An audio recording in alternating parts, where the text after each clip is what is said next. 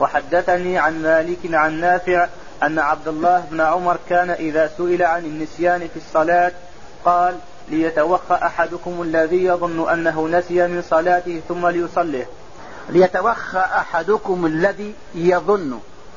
كأن ابن عمر يقول إذا شك في شيء يجتهد فيما يغلب على ظنه في الباقي. وهو قريب مما تقدم من عبد الله بن عمرو بن العاص وكعب الأحبار وغيرهم بأنه يبني على اليقين وأن الشك لا يبطل تلك الصلاة.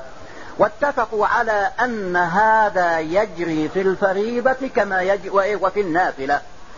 الشك أو النسيان أو السهو والإتيان بسجدتي السهو كما يقع في الفريضة جبرانا لها أو عملا باليقين في عدد ركعاتها كذلك يجري في الإيش في النافلة.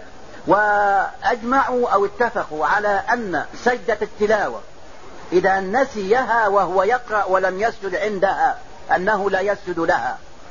وكذلك إذا سهى في صلاة الجنازة عن عدد يريده أو تقديم أو تأخير ليس فيها سجود إيش؟ سجود سهو.